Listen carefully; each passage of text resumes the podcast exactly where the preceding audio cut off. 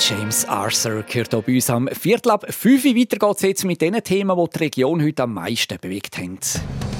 Radio Südostschweiz, Infomagazin, Infomagazin. Nachrichten, Reaktionen und Hintergründe aus der Südostschweiz.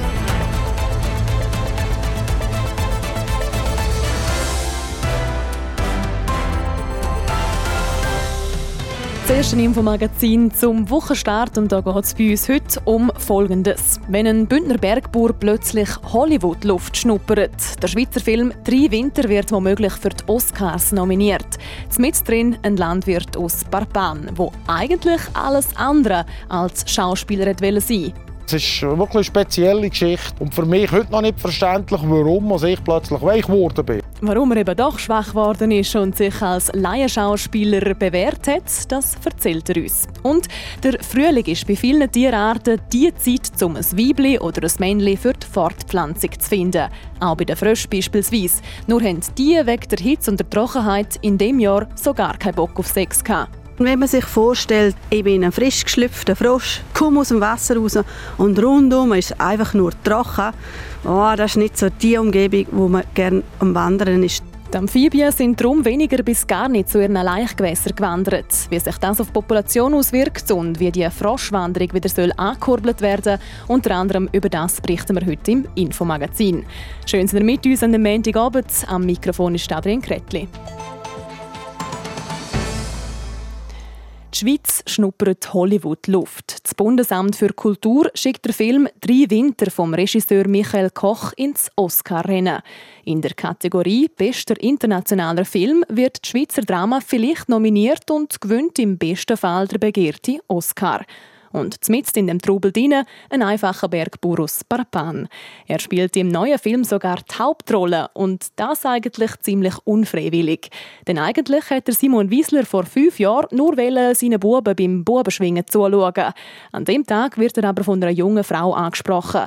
Sie suche genau so einen Typ Mann, wie Simon Wiesler eben sieht. Dann hat die mich gefragt, ob ich in einem Film mitmachen will. Und ich habe dass sie möglichst schnell Ruhe gibt. Äh, sage ich selbstverständlich. Und bin davon gelaufen, bei den Buben am Schwingen zuschauen. Und irgendwann äh, ist sie noch einmal gekommen und hat gesagt, ja, sie hat aber die Kontaktdaten noch haben. Da habe ich gesagt, unter Wiesler Parpam finden sie alles, was sie brauchen. Und bin wieder weiter. Lang hat der Simon Wiesler nichts mehr gehört, bis eines Tages der Regisseur Michael Koch bei ihm auf dem Bauernhof auf der Matte gestanden ist und ein paar Bilder von ihm geschossen hat. Von dort an ist es dann weiter von verschiedenen Treffen bis her zu Textlesungen. Der 40-jährige Bergbauer ist aber auch dann noch nicht wirklich überzogen gewesen. Er hat gedacht, dass er fein raus ist, wenn er einfach den Text nicht lernt. Der Regisseur ist aber hartnäckig geblieben. Und so hat er zwei Jahre gekämpft, probiert und gemacht und ich habe mir gedacht, jetzt schnallt er es. Und irgendwann konnte ich nicht mehr Retour. Oder nicht mehr Retour, weil mich irgendwie der Reiz gepackt hat, wie, wie das wirklich könnte sein. Die Chance, so etwas zu machen, ist ja nicht alltäglich und so ist es passiert. Und so ist sein anfängliches Misstrauen plötzlich in eine grosse Begeisterung für den Film übergeschwappt. Dass er schlussendlich mitgespielt hat, bereue er bis heute nicht. Er hätte durch das in eine ganz neue Welt eintauchen die ihn bis heute sehr fasziniert. Besonders geschätzt habe er die Arbeit mit dem Regisseur Michael Koch. Er sei auf jede einzelne Person eingegangen und hat sich Zeit genommen. Schließlich haben im Film «Drei Winter» ausschließlich Laienschauspielerinnen und Laienschauspieler mitgemacht. Der Simon Wiesler wird nach deren Erfahrung jetzt aber nicht etwa die Branche wechseln und statt Bergbauer richtiger Schauspieler in Hollywood werden. Nicht, dass ich Interesse hätte, noch irgendetwas so wieder zu machen, weil das ist etwas Einmaliges gesehen. Aber, aber äh, der Film schaut man ganz sicher anders an. Man weiss, wie viel es rausgeschnitten wird oder wie viel es muss stimmen, bis der wirklich der Trocken ist. Das ist schon speziell. Noch spezieller wird es, wenn drei Winter wirklich würden Oscar gewinnen und der Landwirt Simon Wiesler aus Parpan zu Hollywood plötzlich das Gespräch ist. Der Film läuft heute und morgen Abend übrigens im Kinocenter in Chur.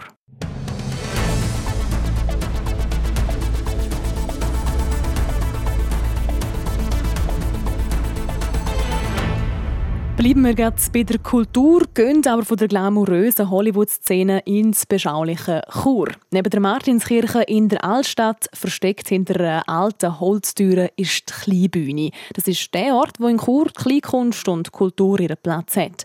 Schon seit mehreren Jahrzehnten wird auf der Kleinbühne mit Lieb und Seel Theater gespielt. Die neueste Aufführung, die diese Woche Premiere hat, ist gerade auf mehrere Arten speziell, wie der Bericht von Manuela Meuli zeigt. Heute ist ein guter Tag, um glücklich zu sein. Deswegen kommst du mir gelegen. Wird auch langsam Zeit. Heute ist ein guter Tag, glücklich zu sein, singen Schauspielerinnen und Schauspieler vor Kleinbühne gerade am Anfang von ihrem neuen Stück Endspurt. Und das, obwohl das Stück das Ende von einer Ära symbolisiert. Nach 37 Jahren als Geschäftsleiter vor Kleinbühne gibt der Reto Bernetta nämlich das Zepter weiter an Ursina Trautmann und der Jan Klavaditscher. Doch genau wegen diesen zwei soll sein Abschied auch für ihn selber ein Tag glücklich sein, so der Reto Bernetta. Ich fühle mich super natürlich, weil ich glaube, das sind genau die richtigen zwei Leute, die das so weitermachen.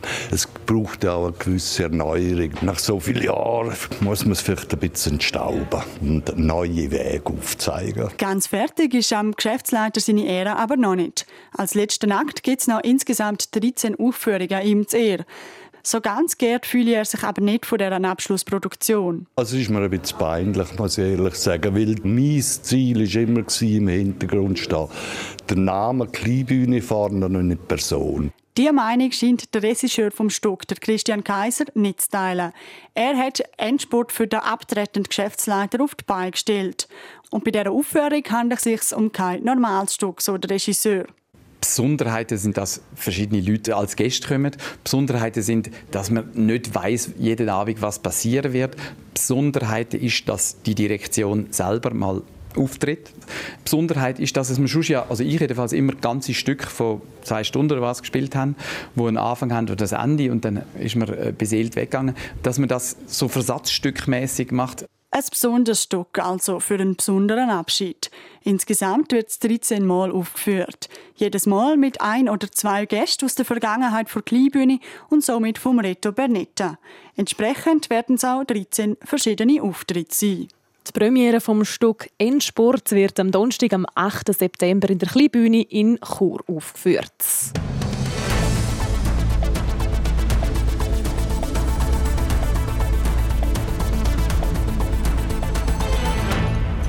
Und jetzt gehen wir zusammen in die Tierwelt. Genau gesagt, dorthin, wo es so tönt. Die Chance für die Frösche, um sich in dem Frühling fortzupflanzen, die ist nämlich ziemlich schlecht gestanden. Durch die Hitze sind weniger bis gar keine Frösche zu den Laichgewässern gewandert. Denn nicht nur uns war es diesen Sommer zum Teil zu heiß, sondern auch den Amphibien. Dazu zählen neben den Fröschen auch Milch oder Kröten. Also wie wir haben auch sie sich kaum aus dem kühlen Nass rausbewegen und sind darum auch während der eigentlichen Paarungszeit, wo sie in der Regel zu einem Laichgewässer wandern, mehr oder weniger an Ort und Stelle bleiben. Wenn man sich vorstellt, ich bin ein frisch geschlüpfter Frosch, Zentimeter groß, komme aus dem Wasser raus und rundum ist einfach nur trocken, oh, das ist nicht so die Umgebung, wo man gerne am Wandern ist. Darum glaube ich auch die Wanderung der kleinen Frösche, die sich dann fertig entwickelt haben, ist nicht so gut gelaufen wie sonst. Erklärt Renate Volkri vor Bündner Interessensgemeinschaft für Reptilien und Artenschutz. Die Frösche, Kröten und Co. sind darum in dem Frühling nicht wirklich in die Gänge gekommen, weil sie nicht weit oder gar nicht gewandert sind und sich darum nicht mit Tieren von anderen Gewässern fortgepflanzt haben, kann das gravierende Folgen für die Population haben. Wenn jetzt aber über mehrere Jahre der Frühling so extrem trocken ist und die Wanderung über mehrere Jahre schlecht ist, dann hat es wirklich so schlechte Folgen, dass man sieht, dass ähm, an Ort, wo man bis vor wenig langer Zeit viel Tier hat im Frühling, einfach immer weniger und weniger werden. Aber nicht nur die Trockenheit ist für die Amphibien ein Hindernis bei Wanderung, sondern auch ein Haufen von menschgemachten Hürden. Wenn die Tiere nämlich über Gleis oder eine vielbefahrene Straße gehen müssen, kann es richtig gefährlich werden, sagt Renate Fulkri. Es hat schon überfahrene Tiere, jetzt mitten im August auf der Straße. Also die Tiere wandern das ganze Jahr. Und um diese Wanderung auch können verbessern, sicher machen, ist natürlich die Methode mit Kleintierdurchlässe extrem gut. Unter Kleintierdurchlässe versteht man eine Art Mini-Tunnel, der unter der Straße durchführt. Durch diese Durchlässe kommen die Amphibien sicher auf die andere Seite der Straße. Aber nicht nur durch die wird die Amphibienwanderung sicherer, sondern auch durch die Mithilfe von uns allen. Ist man mit dem Auto unterwegs und sieht zum Beispiel gerade ein paar Frösche über die Straße wandern, kann es hilfreich sein, wenn man von dem Ort ein Foto macht. Das Foto plus die Koordinaten kann man dann auf der Webseite der Bündner Interessensgemeinschaft für Reptilien- und Amphibienschutz registrieren. Wenn man das weiß, dann kann man wirklich schauen, dass man in einem Folgejahr Zäune aufstellen kann oder auch mit Signaltafeln kann arbeiten kann, um die Autofahrerinnen und Autofahrer mehr sensibilisieren, dass dort Tiere unterwegs sind. Für das arbeitet der Amphibienschutz unter anderem mit dem kantonalen Tiefbauamt und mit der RHB zusammen. Und wenn einem dann doch einmal ein Tier direkt über den Weg läuft, dann soll man möglichst die Finger davon lassen. Die Amphibien die wissen die nämlich ganz genau, in welche Richtung dass sie laufen müssen, sagt Renata Fulkri. Falls das Tier gerade auf einer vielbefahrenen Straße läuft, kann man es im Notfall auch auf die andere Seite tragen. Für das braucht es aber extrem viel Vorsicht und man soll vorher die Hände nass machen, damit man die sensible Haut vom Tier nicht verletzt.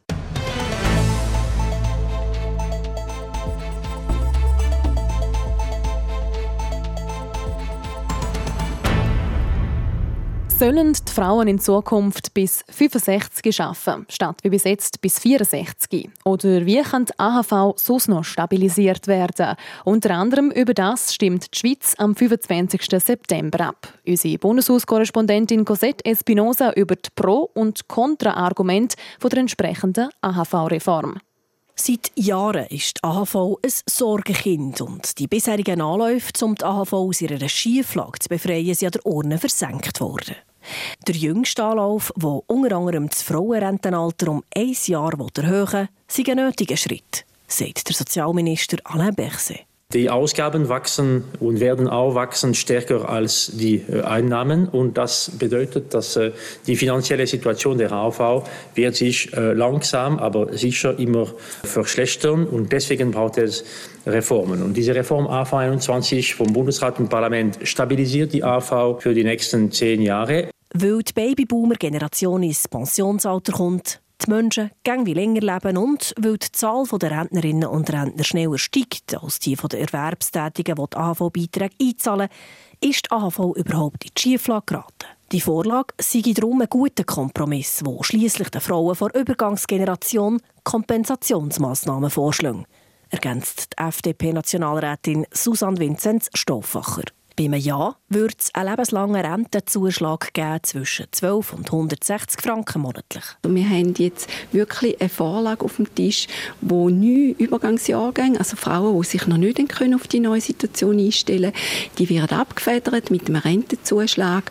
Und alle, die jetzt noch jünger sind, für die ist das noch so weit weg, für die ist das klar. Die können auch ihren Lebensplan darauf ausrichten. Derweil wollen links-grüne Parteien die Gleichbehandlung von Frau und Mann in der AHV nicht einfach so schlucken, solange eine Lohnungleichheit existiert entgegnet die grüne Ständerätin Maya Graf. Benachteiligungen der Frauen auf dem Arbeitsmarkt und vor allem in der zweiten Säule, also in der BVG, die sind heute so offensichtlich und die müssen zuerst behoben werden, bevor man wirklich an die Rentenalterserhöhung denkt, weil sonst ist das eine unfaire Reform auf Kosten der Frauen. Darum müssen es noch vor der AHV-Reform in anderen Bereichen Verbesserungen geben ist die SP-Nationalrätin Minli Marti überzeugt. Gleichstellung kann nicht einfach sein, dass man einfach das Rentenalter erhöht, sondern das müsste auch heißen, eine Vereinbarkeit von Beruf und Familie ermöglichen, eine Lohngleichheit zu haben, bessere soziale Absicherung auch für Teilzeitarbeitende. Und das ist alles nicht gegeben. Welchen Weg das die Schweiz einschlagen will, das zeigt sich am 25. September.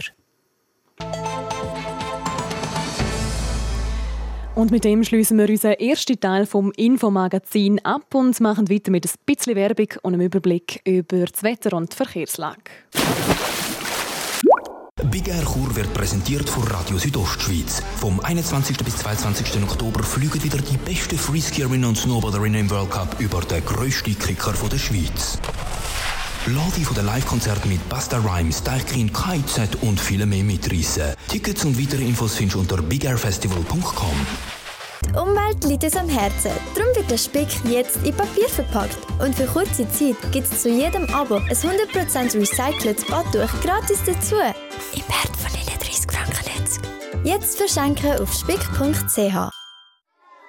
Für Kids, die die Ferien gerne kreativ und spannend gestalten möchten, gibt's nur eins: Codecamp Herbstcamps. Interessantes und Neues erfahren und die Faszination vom Programmieren in der digitalen Welt entdecken. Jetzt auf codecampworld.ch hineinschauen. Das passende Camp in deiner Nähe wählen und, und anmelden.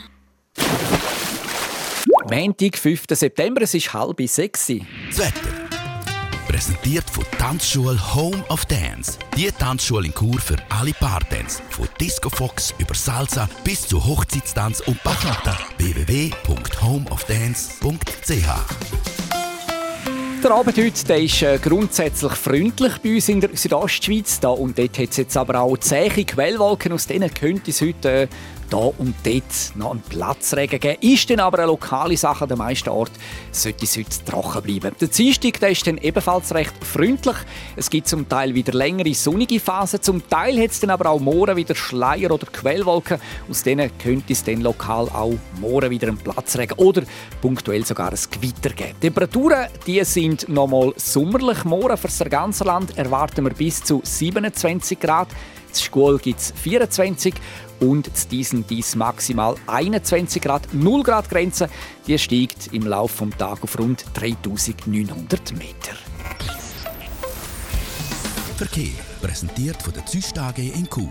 Ihre Fachmann für Dienstleistungen im Bereich Elektrowerkzeug. züstag.ch und da schauen wir auf die Stadt Chur. Da haben wir Stau oder stockenden Verkehr. Der Feierabendverkehr ist losgegangen und zwar im Bereich Postplatz Welsdörfli, dann bei der Autobahnausfahrt Chur Nord stadteinwärts und auf der Masanzerstraße stadtauswärts. Ihr braucht dort äh, fünf bis maximal zehn Minuten länger aktuell. Sonst sieht es gut aus. Weitere Meldungen über größere Störungen haben wir im Moment keine Freude. Wir wünschen allen unterwegs weiterhin eine gute und eine sichere Fahrt.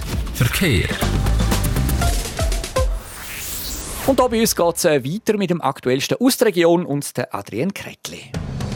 Radio Südostschweiz, Infomagazin, Infomagazin. Nachrichten, Reaktionen und Hintergründe aus der Südostschweiz.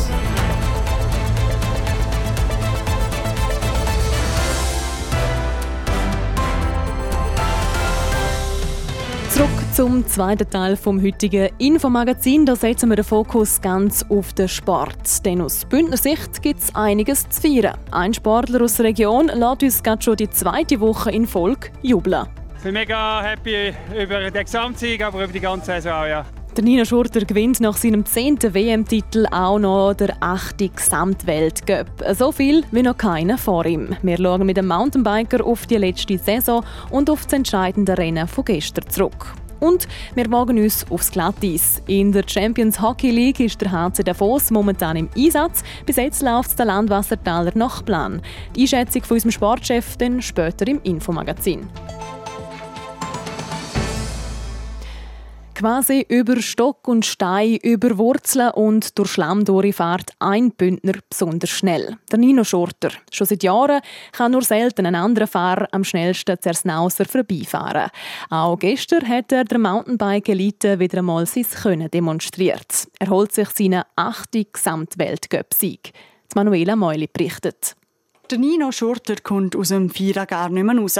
Nachdem er sich vor kurzem seinen zehnten Weltmeistertitel gesichert hat, hat er sich beim letzten Weltcuprennen in Val di Sol auch noch den Gesamtweltcup-Sieg geholt. Und das, obwohl der Start zuerst nicht danach ausgesehen hat, wie der Nino Schurter gegenüber SRF sagt. Ja, es war ein schade, dass ich am Start äh, den Start verpasst habe. Ich glaube, sonst wären heute noch mehr drin. Ich habe mich nachher sehr stark gefühlt, aber äh, ja, ich kann auch nicht das viel Risiko eingehen. Der Grund dafür war, dass er seinen Fuß nicht auf Anhieb in die Kickpedale gebracht hat. Das hat ihn am Anfang ausbremst. Trotzdem hat er sich nicht beirren lassen und sich weiter aufs Rennen konzentriert. Aber äh, gewusst, wenn ich in der Top 6 bin, dann lange es mir sicher. Und äh, mich bis Mitte Rennen habe mich einfach probiert, dort drinnen zu verstecken und schauen, wie es geht. Ja, das Rechnen habe ich schon vor dem Rennen gemacht. Ich gewusst, während dem Rennen rechnen kommt nicht gut.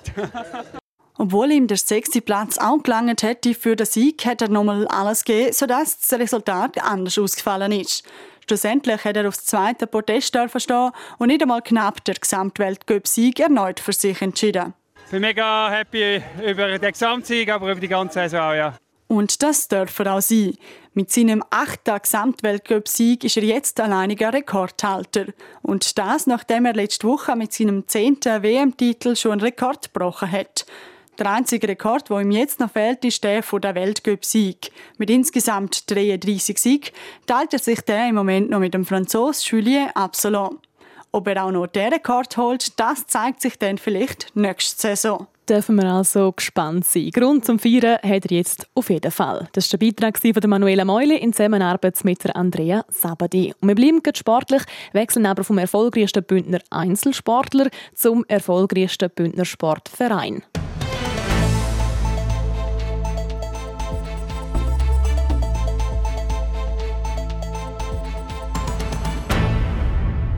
Der HCD ist in diesen Tagen und Wochen nämlich in der Champions Hockey League im Einsatz. Seit dem Donnerstag wird dort um den höchsten Europapokal gespielt. Am HCD läuft es bis jetzt wie am Schnürli. Die gewinnen nämlich die ersten beiden Spiele. Wie das einzuschätzen ist und welche Hürden dass es eben gleich noch zu meistern gibt, über das reden wir jetzt mit dem Roman Michel, Leiter Sport bei der Südostschweiz. Roman ganz grundsätzlich gefragt, der HCD in der Champions Hockey League mit dabei, mit zwei Siegen gelungenen Start oder würdest du das einschätzen? Ja, ist sicher schön, wenn man so kann in diesen Wettbewerb reinstarten kann. Wobei man muss schon sagen, der Sieg gegen Belfast am Wochenende, das 6 zu 3, das ist eigentlich so ein bisschen ein Pflichtsieg gewesen, weil die englische Liga halt vom Niveau doch deutlich hinter der Schweizer Liga steht. Was sicher überraschend ist, das ist der Auftaktsieg gegen Skellefteå äh, dreifacher schwedischer Meister. Und mit diesen zwei Siegen hat man sich natürlich auf eine sehr gute Position gebracht, wenn es jetzt eben darum geht, ums Weiterkommen in dieser Gruppe. Zwei Siege, das bedeutet für den HCD momentan die Führung in der Gruppe. Heißt das auf gut Deutsch auch schon, dass die Foser sicher im Achtelfinale dabei sind? Nein, da braucht es noch den einen oder anderen Punkt. Äh, das ist eine Vierergruppe, wo der HCD drinnen ist. Man spielt zweimal gegen jedes Team, also so ein bisschen, wie man es eben vom Fußball kennt. Und die ersten zwei von der Gruppe, die kommen dann weiter. Aber es ist gut möglich, dass wir dann Ende Woche schon mehr wissen. Am Freitag und am Sonntag, da stehen die nächsten Spiele an, dann zwei Heimspiele. Und wenn man dort eben weiter ungeschlagen bleibt, dann sieht es also sehr gut aus in dieser Gruppe für den HCD. Also ein gelungener Start mit diesen zwei Siegen, schon mal eine gute Ausgangslage, aber eben, es gibt trotzdem noch ein bisschen etwas zu tun für die Foser. Ja, zwei Gegner hat man ja jetzt schon gehabt, mit Skellefteå und Belfast. Und der dritte Gegner in dieser Gruppe, das ist Ocelari Trinec, ein Club aus Tschechien und nicht ganz ein unbekannter Club für den HCD. Das Team hat nämlich auch schon am Spengler Cup äh, teilgenommen. Und das letzte Mal, das ist 2019 gewesen, und dort ist es sogar zum Duell mit dem HCD gekommen. Der HCD hat dort 1 zu 4 verloren, also man hat noch eine Rechnung offen mit den äh, Tschechen. Eine Revanche würden wir natürlich unterschreiben aus der Foser Sicht. Jetzt einfach in der Champions Hockey League und nicht mehr im Spengler Cup. Mal schauen, ob das gelingt. Wie schätzt du ganz allgemein die Chancen vom HCD in dieser Liga ein? Und vor allem eben, dass die Foser da weiterkommen? Es sieht wirklich gut aus. Also mit diesen zwei Siegen hat man sich, wie gesagt, in eine gute Position gebracht. Man hat äh, mit äh, Skellefteå sicher die stärkste Gruppenkonkurrent schon einmal können schlagen. Man hat zwei Auswärtsspiele schon hinter sich. Ich glaube schon, dass man da ja, darf mit den Achtelfinals liebäugeln. Liebäugeln, schön gesagt. Und eigentlich auch das richtige Stichwort. Die Champions Hockey League im Allgemeinen ist jetzt ja nicht das so das liebste Turnier vom HCD oder vor allem nicht von der Vereinskasse. Was würdest du sagen, wie wichtig ist die Teilnahme vom HCD da? Ja, ich glaube, es gibt so ein bisschen zwei Seiten. Für die Spieler ist es sicher extrem cool, mal andere Gegner äh, kennenzulernen, in andere Länder zu reisen. Das ist immer auch lässig, so ein bisschen als Team, um den Teamgeist ein bisschen äh, zu bilden. Ähm, auch so ein bisschen eine Plattform, um sich zu zeigen als Spieler, aber eben auch als Club. Und dann gibt es die andere Seite, und das ist die finanzielle Seite. Und dort muss man schon sagen, das lohnt sich eigentlich nicht, der Wettbewerb. Also man hat sehr, sehr tiefe Prämien, jetzt gerade im Vergleich zum Fußball. Man hat sehr wenig Fernsehgelder und dazu kommen eben die, die Reisen an abgelegene Orte, wo, wo nicht ganz gratis sind. Und da gibt es ein bisschen beides, aber ich glaube, insgesamt kann man schon sagen, dass es eben einem Club auch hilft, wenn er in so einem Wettbewerb teilnehmen darf. Klar ist, Ende Woche stehen für den HCD die nächsten Spiele in der Champions Hockey League an. Davor sind die treffen am Freitag daheim auf Belfast und am Sonntag steht das zweite Spiel gegen Skellefteå aus Schweden auf dem Programm, ebenfalls daheim im Eisstadion in Davos. Und wir bleiben jetzt beim Sport, gehen vom Hockey aber zu den restlichen Sportnews von heute. Sport. Und da starten wir gerade beim Tennis. In New York sind die US Open in vollem Gang und langsam aber sicher kommen wir der heißen Phase immer näher. Aktuell wird um den Einzug in die Viertelfinals gespielt. Schon sicher dabei ist der Nick Kyrgios. Der Australier hat den Titelverteidiger aus Russland, der Daniel Medvedev, aus dem Turnier buxiert. Nach fast drei Stunden ist der Nick Kyrgios der Stärker und gewinnt in vier Sätzen mit 7 zu 6, 3 zu 6, 6 zu 4 und 6 zu 2. Noch heute gespielt werden in der US Open folgende drei Partien bei den Männern. Der Ilya Iwaschka aus Belarus trifft auf den Südtiroler Yannick Sinner. Der Brit Cameron Norrie spielt gegen den Andrei Rublev aus Russland. Und der Rafael Nadal aus Spanien steht gegen den Amerikaner Francis Tiafoe auf dem Platz. Auch bei den Frauen laufen aktuell das Spiel um den Einzug in die Viertelfinals. Auch da ist schon eine Teilnehmerin sicher, und zwar ist das Tunesierin Ons Chabeur. Sie schlägt Russin Veronika Kudermetova mit 7 zu 6 und 6 zu 4. Das Spiel noch vor sich hat heute die Polin Iga Swiatek. Sie spielt gegen Jule Niemeyer aus Deutschland. Viktoria Azarenka aus Belarus trifft auf Karolina Pliskova aus Tschechien und der ihre Landskollegin Petra Kvitova kriegt mit der einheimischen Jessica Pegula zu tun über. Von der US Open zum Davis Cup. Auch der startet nächste Woche ohne den Novak Djokovic. Er verzichtet aus persönlichen Gründen auf eine Teilnahme, wie der serbische Tennisverband schreibt. Warum genau dass der Novak Djokovic bei dem Länderturnier nicht mitspielt, ist nicht geschrieben worden. Möglicherweise hat es damit zu tun, dass der Wimbledon-Sieger nicht gegen Covid-19 geimpft ist. Wegen dem hat er schon jetzt an der US Open nicht antreten Als nächster Wettkampf wird auf seiner offiziellen Website der Lever Cup in London aufgeführt. Der findet dann erst vom 23. bis 25. September statt.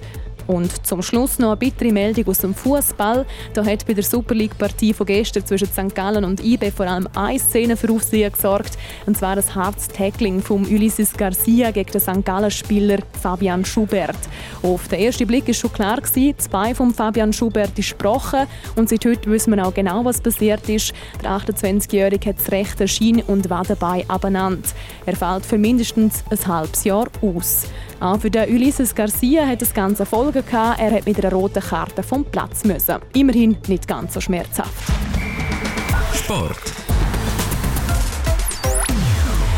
Das war das Infomagazin für heute hier auf Radio Südostschweiz, das Wichtigste aus der Region. Und auch die ganze Sendung zum nochmal nachlesen gibt es jederzeit online unter südostschweiz.ch radio als Podcast zum Abonnieren oder jeweils vom Montag bis Freitag live, immer am Abend ab der Viertel ab 5 Uhr. Ich wünsche weiterhin einen schönen Abend und danke fürs Zuhören. Am Mikrofon war Adrian Kretli.